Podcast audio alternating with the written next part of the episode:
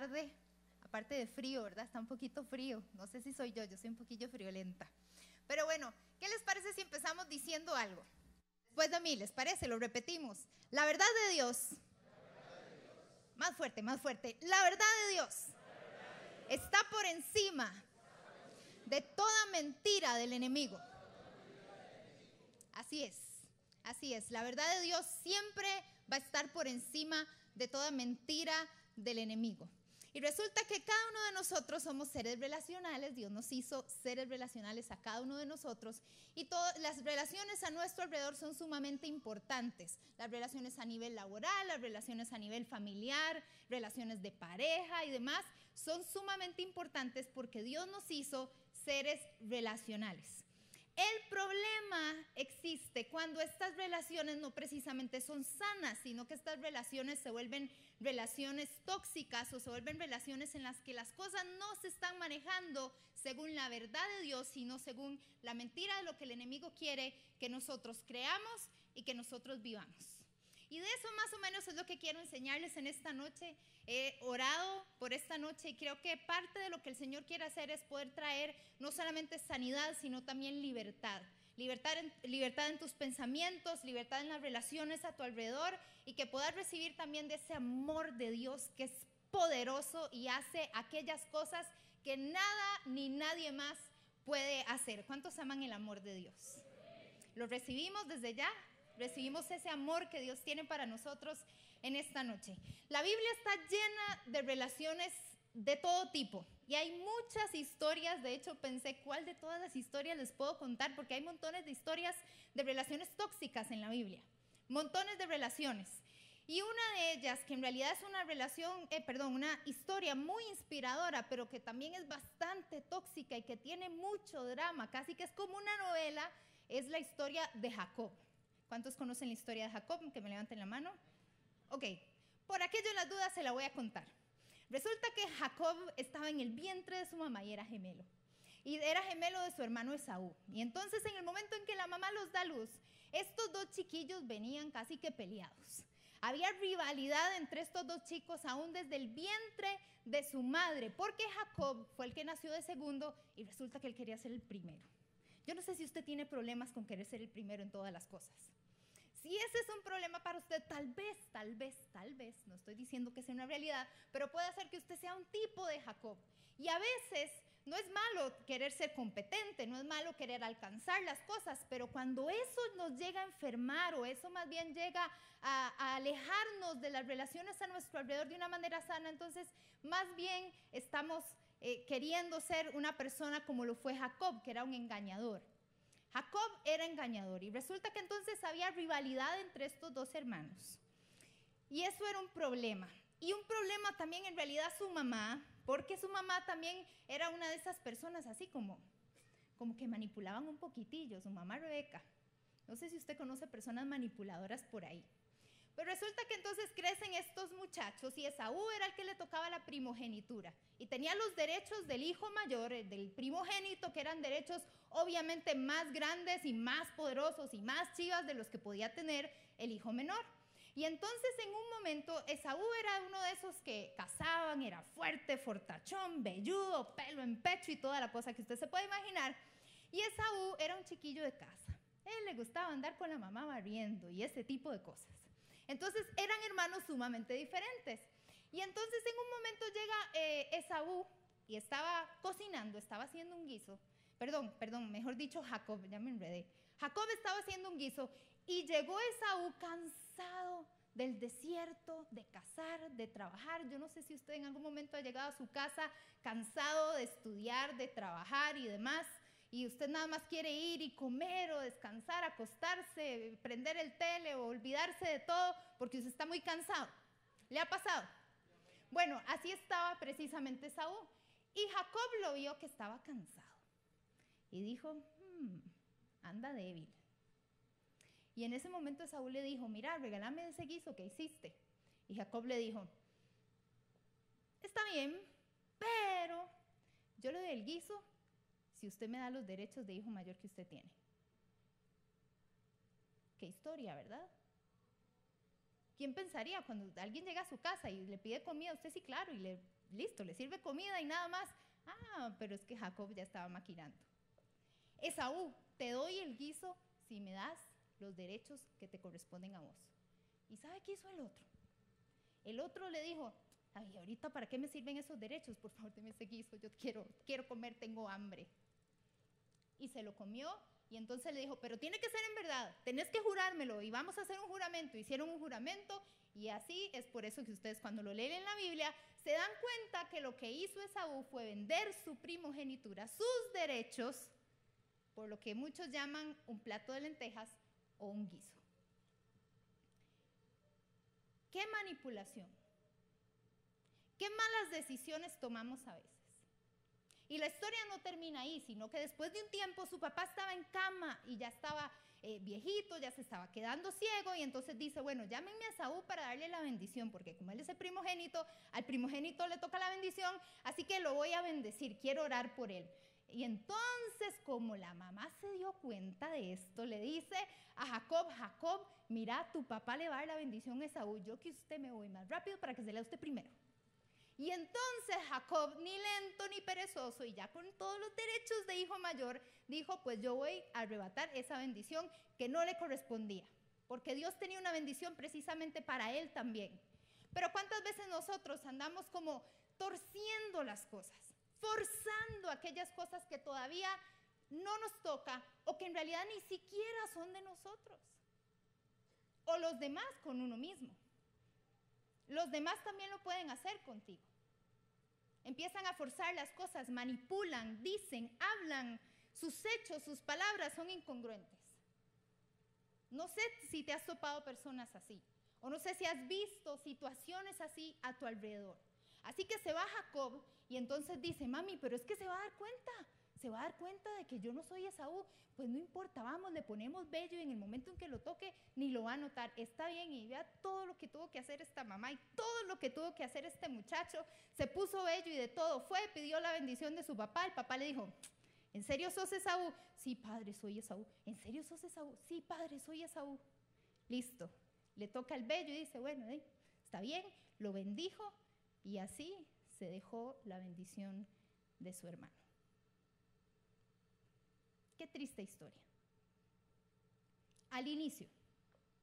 Después de esto, cuando su hermano Esaú se da cuenta de toda la situación de lo que estaba sucediendo y se dio cuenta que en realidad la bendición había sido para el hijo menor que no le correspondía, entonces le dieron ganas de matarlo. Yo no sé si usted le han dado ganas de matar a alguien, espero que no, pero Esaú se sentía así con ganas de matar a su hermano, como diciendo, primero me quitó los derechos y ahora viene y lo que quiere hacer, bueno, lo que hizo, mejor dicho, fue quitar la bendición que a mí me correspondía. ¡Qué cólera! ¡Qué cólera cuando alguien se le quiere ir arriba a uno! ¡Qué cólera cuando alguien quiere hacer las cosas a su manera! Y de la forma incorrecta, de la forma en que no debe de ser. Así se sentía Esaú. Entonces dice, ahora lo voy a matar. Obviamente la mamá se va corriendo y entonces dice, hijo, Jacob, Esaú te va a matar. Entonces vamos a hacer una cosa, yo le voy a decir a su papá que mejor usted va a ir a buscar una muchacha y que se va a ir a casar allá donde mi hermano la van. Y entonces se va este, ella a decirle a su esposo, ¿qué te parece toda esta situación? Y entonces el esposo le dice, muy bien, voy a hablar con él. Habla con Jacob y le dice, Jacob, necesito que vayas a buscar esposa. Y aquí se pone todavía más interesante la historia. Porque ¿cuántos de ustedes andan buscando esposo o esposa? Ahora ninguno. Ahora ninguno. Muy bien, gracias por esos amenes sinceros. Ustedes saben. se va él a buscar esposa, donde su tío la van. Así que él va de camino y se encuentra unos pastores. Se encuentra de estos pastores y les dice, este, ustedes saben dónde está Labán, lo han visto, y en eso dicen ellos, bueno, en realidad estamos aquí esperando, pero Raquel, la hija de Labán, viene para acá. Y entonces a Jacob ya se le iba a salir el corazón. Ya estaba demasiado emocionado diciendo, bueno, de vine y todo me está saliendo bien. Pero entonces le empieza a decir a los pastores, pastorcillos, mira, denle de comer, denle de beber a, los, a las ovejas y se van como, como por allá, lejillos. Mira, ya usted sabe cuáles son esos toques. Ya ustedes los conocen, como de, mira, déjame a solas, hay un ratillo para hablar, y, ¿verdad? Literalmente eso sale en la Biblia, de otra manera, usted lo leen, vosotros visteis que vinisteis, ¿verdad? pero este, yo se los estoy contando de una forma más natural. No se van estos pastorcillos y le dicen, no, no, es que todas las ovejas, es mucho el esfuerzo que tenemos que hacer, tenemos que esperar para que todas las ovejas tomen juntos. Y hace, bueno, pero entonces llévelas a pastar, que vayan a comer pasto. Y dicen ellos, no. Y bueno, y estaban en ese dime que te diré, cuando ve a Raquel, y ve a Raquel y sabe qué, se, qué hizo él, entonces vino y removió la piedra del pozo. Esa piedra no la podía mover una sola persona. Necesitaban un montón de personas para hacerlo. Así que, es, obviamente estamos hablando de Jacob. Jacob era el hombre de las apariencias y entonces él dijo, yo aquí me tengo que ligar a Raquel. ¿Qué puedo hacer? Voy a correr y remover la piedra yo solo. Y además, ¿verdad? aunque tal vez barría, pero era fuerte. Era fuerte el muchacho. Uno nunca sabe quién le dio un escobazo bien fuerte, ¿verdad? Y entonces removió la piedra. Y entonces Raquel, imagino, quedó como, wow, encantada así con ese hombre fortachón, ¿verdad? Que siempre quiso ser como el hermano. Y después dice la Biblia, la besó. Pausa un momento. Muchachos, uno no besa a nadie a primera vista, por aquello. Si uno lo ve, no se va directo a besar a esa persona. A veces uno se imagina que la Biblia habla de un montón de cosas así y en realidad no, no era un beso como el que usted se está imaginando ahí, como el diario de una pasión y Ryan Gosling y no, no, no, no, no. No se imagina esas, ninguna de esas escenas. En realidad era un beso normal que se daba a los familiares, porque ahí cuando uno ve la beso uno ya se imagina, uno dice que romántico, ¿verdad? No, no, no era tan así, tan romántico. Pero bueno, le dio el beso y la cuestión fue que entonces Raquel se fue después corriendo donde su papá y le dijo, ya llegó Jacob y seguro va a ser mi esposo. Y entonces Jacob se pone de acuerdo con su papá y quedan en el trato de, vamos, voy a trabajar siete años por tu hija. Seamos realistas, hombres que están aquí, por favor. ¿Usted trabajaría siete años por una mujer? Dicen los esposos, llevo toda la vida. siete años. Y dice la Biblia que esta sí es una parte bien linda y bien romántica para que todos hagan así, ah, que a Jacob le parecieron pocos días porque la amaba. Ah. Cuando uno ama algo, cuando uno ama su trabajo, cuando uno ama una persona, cuando uno ama lo que hace, cuando uno ama lo que tiene, es suficiente. Te parece poco el tiempo en que estás ahí. Pero cuando el pronóstico no es así, cuando no amas, cuando es terrible, se te hace largo, se te hace eterno, no te gusta. Pero para Jacob siete años fue poco tiempo. Y entonces llegaron los siete años. Y entonces tuvo su noche de bodas, no vamos a entrar en detalles, los que están casados aquí ya saben lo que eso quiere decir. Llegó la noche de bodas y el día siguiente se despierta Jacob, vuelve a ver al lado y Señor Jesús, ¿qué es esto? la hermana de Raquel. Lo engañó su suegro. Y se va este entonces a decirle, ¿de qué, ¿de qué pasó? Ah, bueno, es que no, no se puede casar la hija menor sin que se haya casado primero la primogénita. Y entonces quedan en otro trato otros siete años para que le pudieran dar a Raquel. Jacob, el que había engañado, siendo ahora engañado. No, si es que la vida, a veces la vida da vueltas que uno no espera, ¿verdad? A veces las cosas pasan como uno no las espera precisamente. Y por eso es que en esta noche quiero hablarles acerca de una de las características de las relaciones tóxicas, que es la manipulación. ¿Puede decir conmigo manipulación?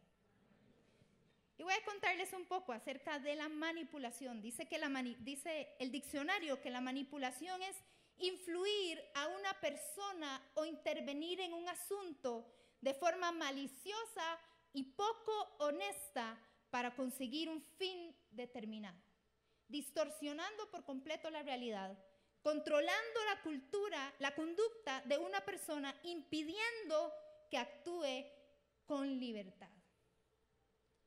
Cuando hay relaciones donde es uno el que pierde y otro el que gana, entonces no es una relación sana.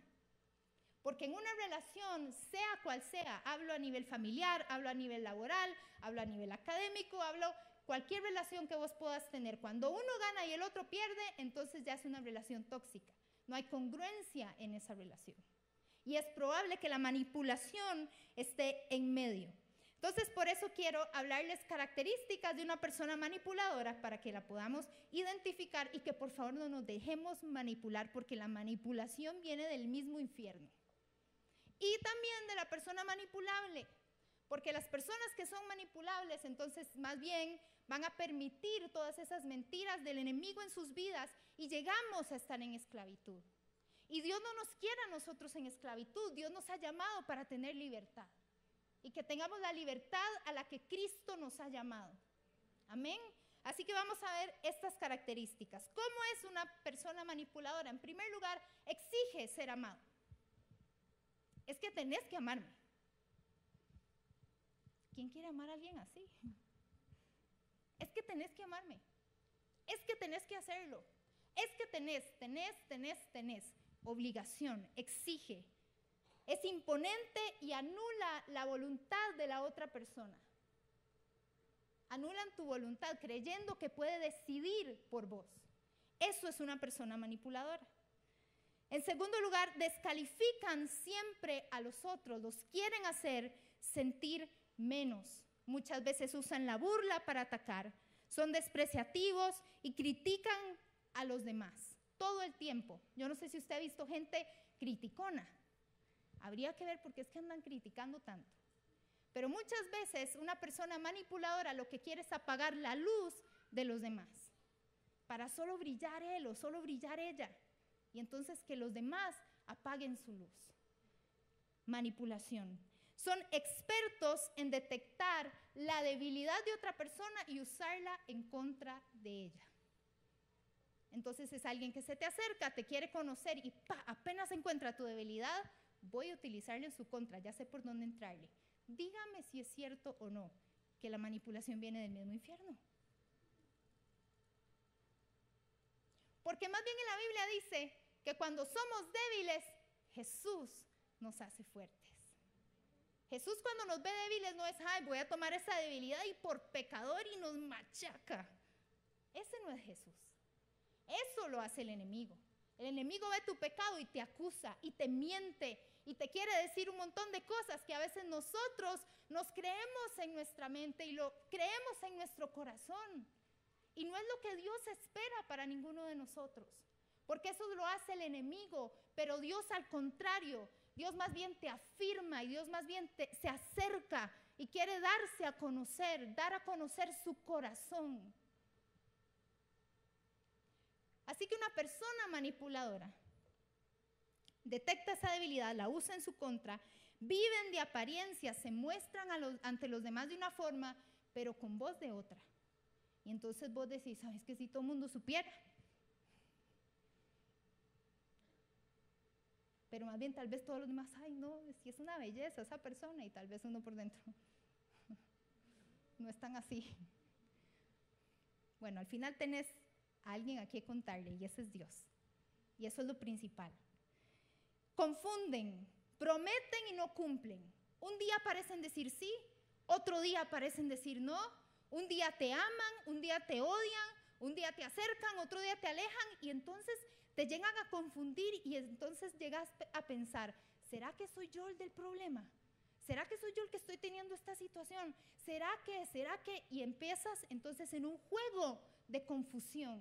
Porque eso es lo que hace el enemigo. El enemigo te ciega te cega, Él quiere que no veas, Él quiere tapar tus oídos espirituales, tapar tus ojos espirituales y que no veas la realidad, que no veas las cosas tal y como son, porque quieren manipularte.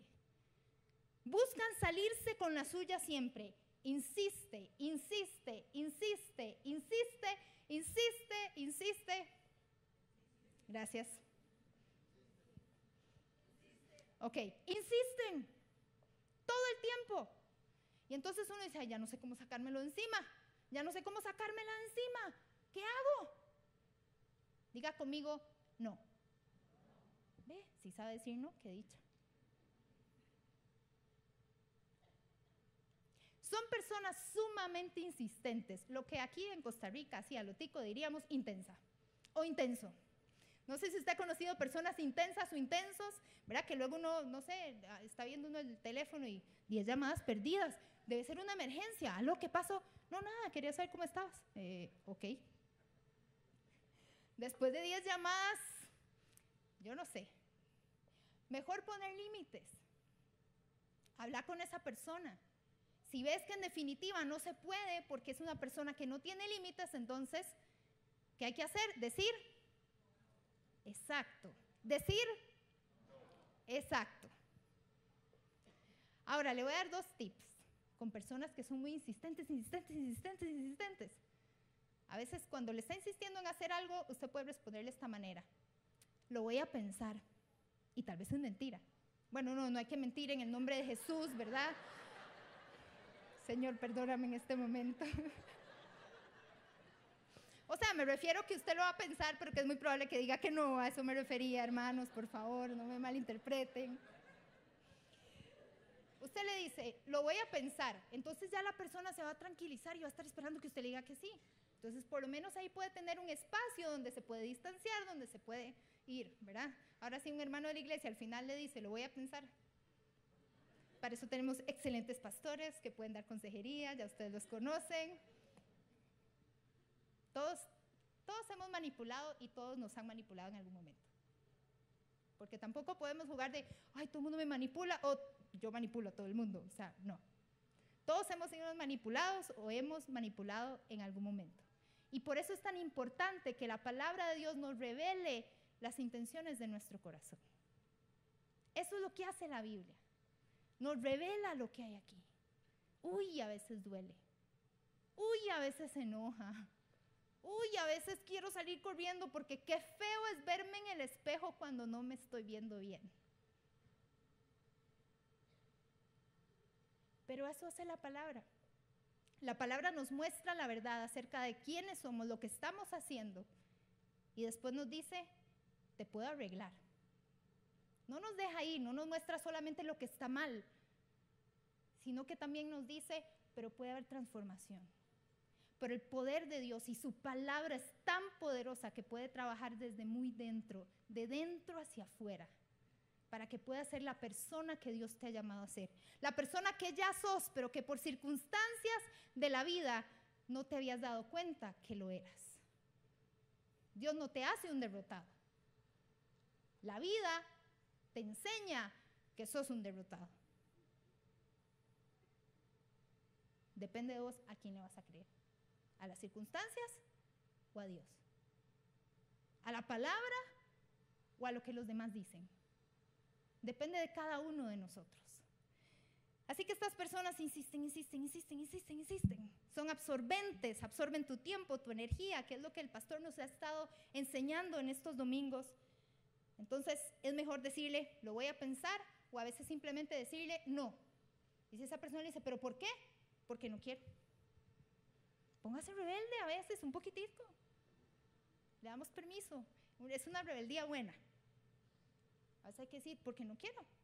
Pero mira que tenés que, no quiero. Que es que por favor que volvamos. Y tal vez usted ya sabe que no tiene que volver con esa persona, porque no quiero. Pero es que si no, me mato. No, es que hay gente que manipula con cosas así. Yo no sé si usted lo ha visto. Es que sin usted me muero.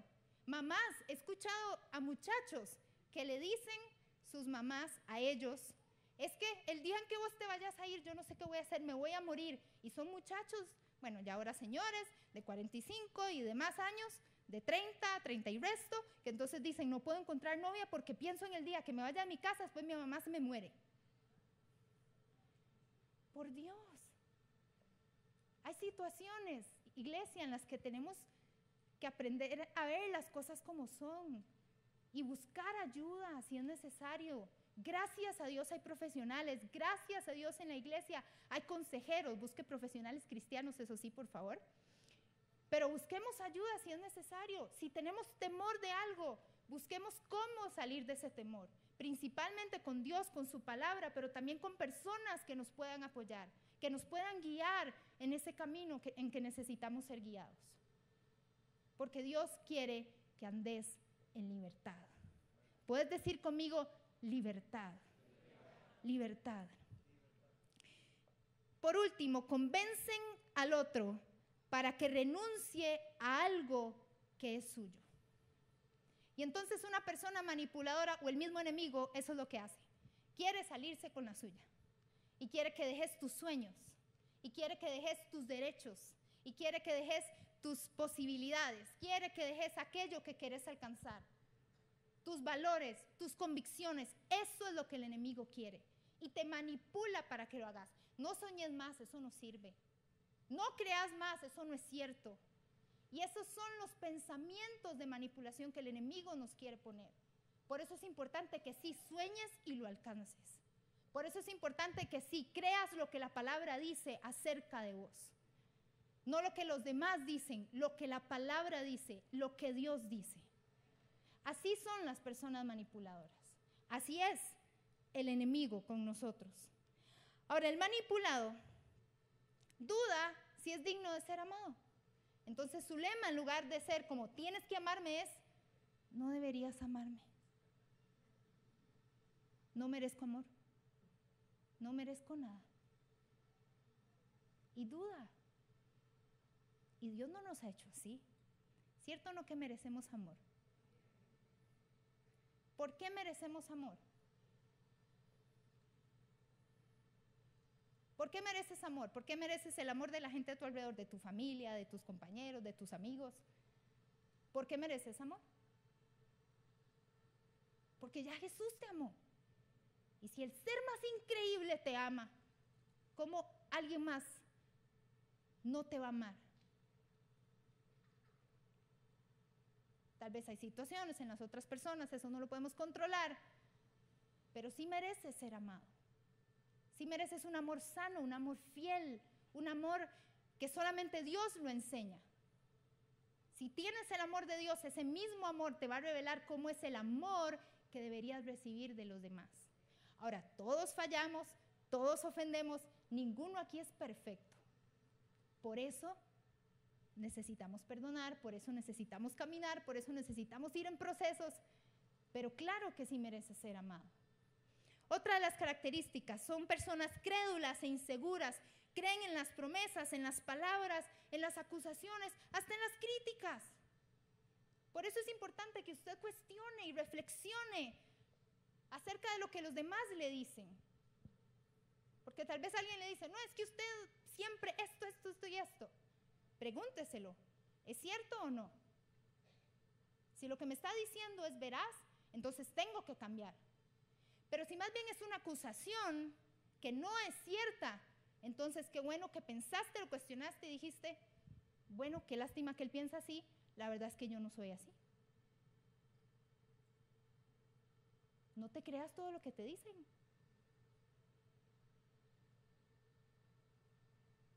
Lo que dice la palabra, sí.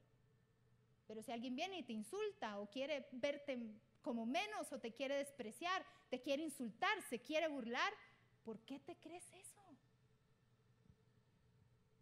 No te creas esas mentiras. No te creas la crítica, no te creas esas acusaciones. Si los demás quieren pensarlo, que lo piensen vos, eso no lo puedes controlar. Lo importante es que piensa Dios de mí, que pienso yo de mí. Y después, por supuesto, las personas importantes a mi alrededor, mi círculo de influencia. Reflexione. Cuando alguien te dice algo, ¿Es cierto o no es cierto? Sin justificarnos. Porque así decimos, bueno, pero es que yo de... No, no, no, no, no, no. Eso no es. Sin importarle la razón. Eso no es. ¿Soy o no soy? Ok. Entonces, o busco ayuda o simplemente ya no voy a creer eso. Otra de las características, tienen exceso de empatía, son muy sensibles a las necesidades de los demás y ponen las necesidades de los demás antes que las suyas propias. Son hipercomplacientes, no saben decir no porque no quieren desagradar a los demás, no les gusta la desaprobación. Son duros con ellos mismos, tienen una autocrítica excesiva y si se equivocan nunca se llegan a perdonar. Y por último se sienten indefensos, aunque no lo son, pero se creen indefensos, porque son víctimas que creen que el manipulador es más fuerte o más poderoso que ellos. Iglesia, la manipulación, sea dada o sea recibida, no tiene otro nombre más que temor, miedo. La persona que manipula está llena de miedo. Y la persona que es manipulada también lo está. Entonces, ¿cómo solucionamos todo esto? ¿Cómo solucionamos ese colocho? Pastora, ¿cómo hago para no ser manipulada? Ni que tampoco manipule yo a los demás. Dos soluciones que quiero compartir con ustedes para terminar con respecto a esto. Dos consejos para superar la manipulación. En primer lugar, recupera tu identidad. Puedes decir conmigo identidad. ¿Quién sos? Te pregunto, ¿quién sos? Recupera tu identidad. Dice en Primera de Juan, capítulo 3, versículo 1, miren con cuánto amor nos ama nuestro Padre, que nos llama a sus hijos. Y eso es lo que somos. Así lo dice la Biblia. Miren, observen, dense cuenta, lo dice la Biblia. Miren con cuánto amor les ha amado el Señor. Observa, date cuenta qué tan amados sos por Dios. Mira a Jesús. Si ves a Jesús, te vas a dar cuenta cuánto te ama tu papá. Si ves a Jesús, te vas a dar cuenta quién sos. Porque sos hijo, sos hija de Dios. Miren con cuánto amor nos ama nuestro Padre que nos llama sus hijos. En Romanos 8 del 14 al 16 dice, pues todos los que son guiados por el Espíritu de Dios son hijos de Dios. Y ustedes no han recibido un espíritu que los esclavice al miedo. En cambio, recibieron el Espíritu de Dios cuando Él los adoptó como sus propios hijos. Ahora los llamamos Abba Padre, pues su espíritu se une a nuestro espíritu para confirmar que somos hijos de Dios. Abba Padre, papito. No es cualquier papá el que usted tiene. Está sentado en un trono y tiene amor hasta que se le desborda.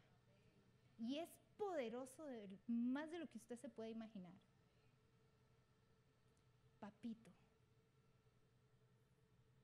A veces andamos buscando amor, aprobación en otras personas, en otras cosas, cuando en realidad el amor que debemos de buscar es el de Dios. Es el único amor que nos va a saciar como necesitamos ser saciados. Es el único amor que te va a afirmar como necesitas ser afirmado. Es el único amor que no te controla, es que te conquista. No busca controlarte. No busca que veas las 10 llamadas perdidas. Es que simplemente volvés a ver y decís, es Dios.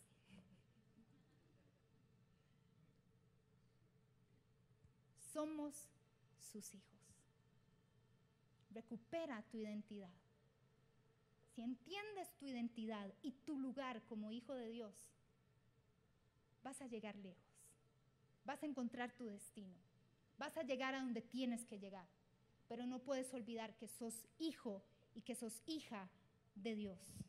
Fuimos adoptados por Él. La adopción en el mundo romano en aquel tiempo un, adoptado perdía todos los derechos de su familia antigua y empezaba a tener todos los derechos de su nueva familia. Así que vos, deja de pensar, por favor, en las cosas del pasado. Lo del pasado ya no cuenta. Cuenta a partir de que sos hijo e hija. Cuenta a partir de ahora que sos hijo e hija de Dios. Por eso cuando el enemigo quiera venir a mentirte y decirte que no vales, decirte que no sos suficiente, decirte que no vas a poder llegar a donde tenés que llegar, que no puedes soñar, que no tenés derechos, que déjate de esos sueños. Cuando el enemigo te diga esas cosas, vos te acordás, mm, no, eso era del pasado. Eso ya no va conmigo. Yo soy hijo y yo soy hija. Y eso quiere decir que ahora yo tengo un lugar junto con Cristo. Tengo un lugar junto con Él. Tengo derecho, tengo herencia, tengo todo lo que el Padre tiene para mí. Si los del Ministerio de Alabanza pueden ir pasando, por favor. Recupera tu identidad y en segundo lugar, vuelve al amor del Padre. Iglesia, no podemos vivir sin el amor del Padre. Necesitamos el amor del Padre. Dice en 1 Juan 4, 18, en esa clase de amor no hay temor, porque el amor perfecto expulsa todo temor. Y si tenemos miedo es por temor al castigo y esto muestra que no hemos experimentado plenamente el perfecto amor de Dios.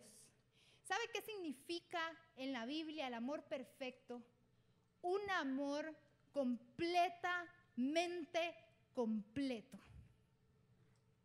O sea, un amor que tiene absolutamente todo lo que usted necesita. Un amor que lo llena todo. Vacío, rechazo, abandono, manipulación, engaño, traición. Un amor completamente completo. Su amor no es un poco de dosis, es que su amor es completo, es como un peso que cae sobre tu vida. Un amor que tal vez estés necesitando en esta noche. Un amor que te aplaste. Un amor que, como dice la Biblia, que eche fuera todo temor. Cuando la Biblia lo habla acerca de echar fuera, habla de expulsar como un golpe. Porque ese es el amor de Dios. Cuando el amor de Dios entra en tu vida, ¡oh! golpea y saca el temor. El temor que no tiene por qué controlarte más y llevarte a hacer cosas que dañen a los demás. Un amor que cuando golpea y echa fuera el temor, vas a identificar y vas a decir, mm, esa decisión, esa relación es dañina, ahí no me voy a meter. Puedo amarte, soy hijo de Cristo, te puedo ayudar, pero no te voy a dejar entrar en mi corazón. Porque Dios me ha mandado a guardarlo.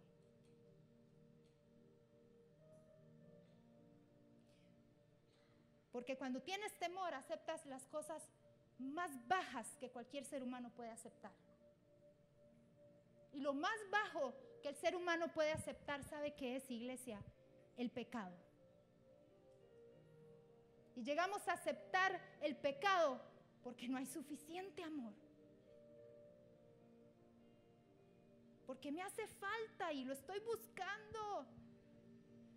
Cuando no tenemos ese amor en nuestra vida arraigado, cimentado en nosotros, buscamos cualquier cosa que nos llene.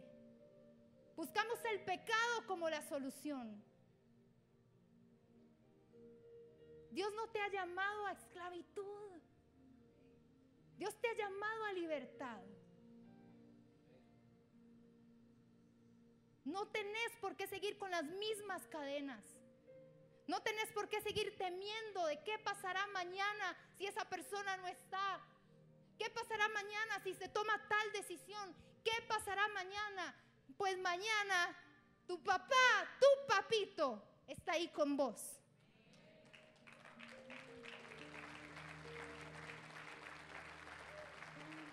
Que si se va esa persona, pues papito sigue conmigo. Que si después no voy a tener esto, tienes el amor de Dios.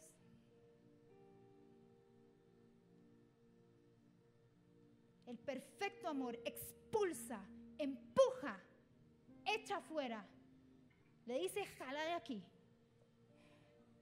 al temor. no tenés parte ni conmigo, ni con mi casa, ni con mis hijos, ni con mi esposo, ni con mi esposa, ni en mi iglesia, en ningún lugar.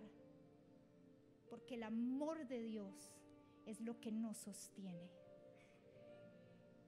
Porque soy tan amado, tan amada, que Jesús dio su vida por mí. Por eso Jesús dijo, consumado es. Porque cuando la Biblia habla de ese perfecto amor, habla de un amor que consume y que consuma. Jesús abrió el camino y no hay nada que te pueda separar de ese amor.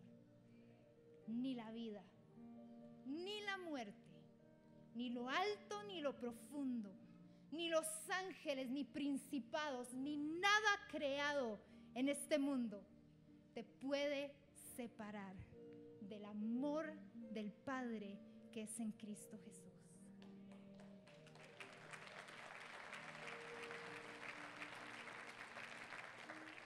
Nada ni nadie lo puede hacer. Así que vos no lo permitas.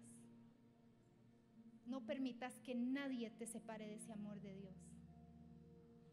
No permitas que los demás quieran manejar o controlar tu vida cuando hay uno a quien le debes tu vida y que Él sí puede tomar el control porque Él lo sabe, Él lo conoce. Él sabe cómo va a terminar todo.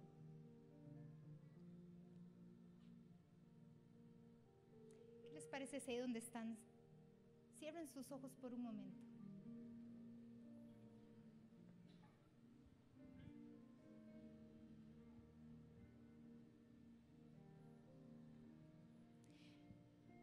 Y simplemente te dejas amar por Dios.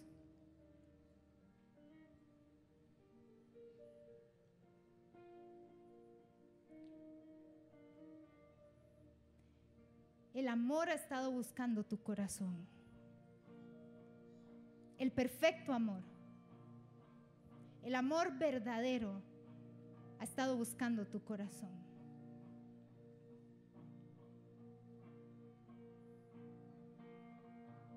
Así es.